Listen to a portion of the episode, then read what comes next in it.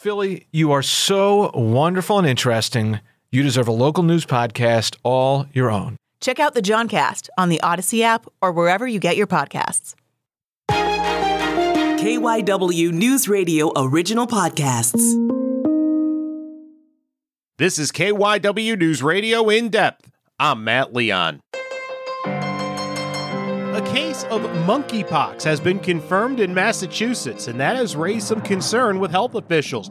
Never good when anything with the word pox in it makes the headlines, but we wanted to learn all about monkeypox and how unusual it is to be found in the U.S., so we caught up with Dr. Brian DeHaven. He is an associate professor of biology at LaSalle University.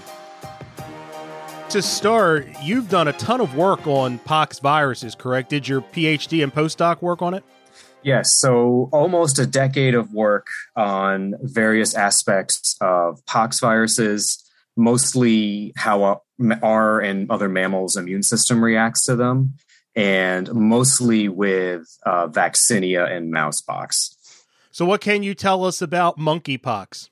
Monkeypox is a very, very scary virus. If you have it, it can be fatal, sometimes in a decent percentage of uh, infected people.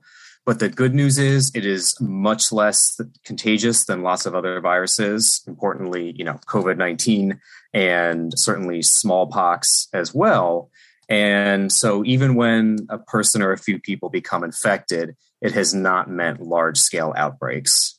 If someone has monkeypox, what are they dealing with symptom wise, illness wise? So it starts off the same way a lot of these other things start off, you know, headache, fever, pain but some people will break out in the rash and look more or less identical to someone that had smallpox. Is the difference between smallpox and monkeypox, smallpox much more contagious, or is there more than that? They're closely related viruses, but smallpox is much more contagious. Smallpox is a virus that only can infect people. It is much more closely evolved with us. And so it kills a lot of people and spreads person to person pretty easily. Monkeypox is a zoonotic virus, so it spreads from animals to people, oftentimes through bites. And then it can spread person to person, but not particularly well. So the, the R naught that we've all become extremely familiar with from this pandemic tends to dip below one quickly in a monkeypox outbreak. Now, we have had a case confirmed in Massachusetts, and uh, I know leading up to that, there had been a lot of talk of cases in multiple places in Europe. How unusual is that to have it in these areas, and specifically to have it in the U.S.? Yeah, monkeypox is endemic in animals in Africa, so it's not unexpected to see occasional human cases there. It's less common to see outbreaks in Europe and even rarer still in the US. There, however, was one decent sized outbreak in 2003 in the Midwest, and that was from illegally trafficked animals from Africa that were infected. So, animals transmitted the disease to prairie dogs, some of which were bought as pets, and then the prairie dogs spread the disease to people. So almost 50 people were eventually infected, but fortunately, none of them died. As someone who studies this, how much does the the Massachusetts case and this handful of cases in Europe does that kind of raise your your radar?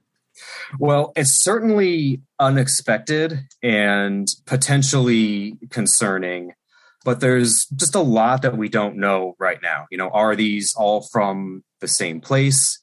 Is this virus any different than the ones that have popped up before. You know, I haven't seen anything that they have. I'm just saying I don't know that. And is this possibly just the result of more surveillance, right? We're already in a pandemic. People are very concerned, rightfully so, about viral illnesses. And so, are we just catching more of these uh, sporadic cases that pop up? I don't know the answer to those yet. Hopefully, we will soon. You mentioned that people can die from this, and I've I read a couple of things that uh, it had a death rate of about 10%. Is that accurate? Yeah. So there are multiple strains of monkeypox virus, just like with many other viruses. And the worst ones can cause a fatality rate of up to 10%. Do we know what strain was found in the US? The differences are pretty subtle genetically, so it's not something you'd be able to find out very quickly. So this would be, you know, you'd have to sequence the whole virus and compare it. So I'm sure people are looking at that right now, but I haven't seen any information yet. How does one treat monkeypox? Are there treatments that are effective? Is it do you attack it the same way you do smallpox? Like how does you know how do you treat and or prevent? Yeah, so the good news is that the vaccine for smallpox actually also provides protection for monkeypox. Pox viruses are much more closely related than, to each other than coronaviruses and mutate much more slowly. So the vaccine that we've been using for hundreds of years against smallpox still works and also works against monkeypox. And so, you know, if there was a really big outbreak, vaccination is always on the table. For the individual person, a lot of it is supportive care. And in recent years, a number of antiviral drugs and actually even a cancer medicine have been found to have some activity against pox viruses. So, this is a situation where people should be aware but not panicking. Yes. Um, I, the good news is this outbreak is very, very different from the COVID and coronavirus outbreaks. And human to human spread of monkeypox is difficult and rare, and containment and isolation and quarantine uh, works very well against this particular virus. When it comes to, and you may have mentioned this earlier, uh, when it comes to human to human spread, is it droplets, you know, respiratory droplets? How does it get from person to person? Primarily uh, droplets, but these are large, heavy droplets, so they don't travel as far as the coronavirus droplets that we're all familiar with. And the the lesions and the actual pox are contagious, so close contact is also theoretically possible. If somebody has it, how long are they down for? They can be down for uh, multiple weeks. This is a disease that takes a long time to run its course. Uh, so a lot of pox viruses, it's about three weeks from feeling sick to when you know all your pox marks are, are scabbed over and not contagious anymore.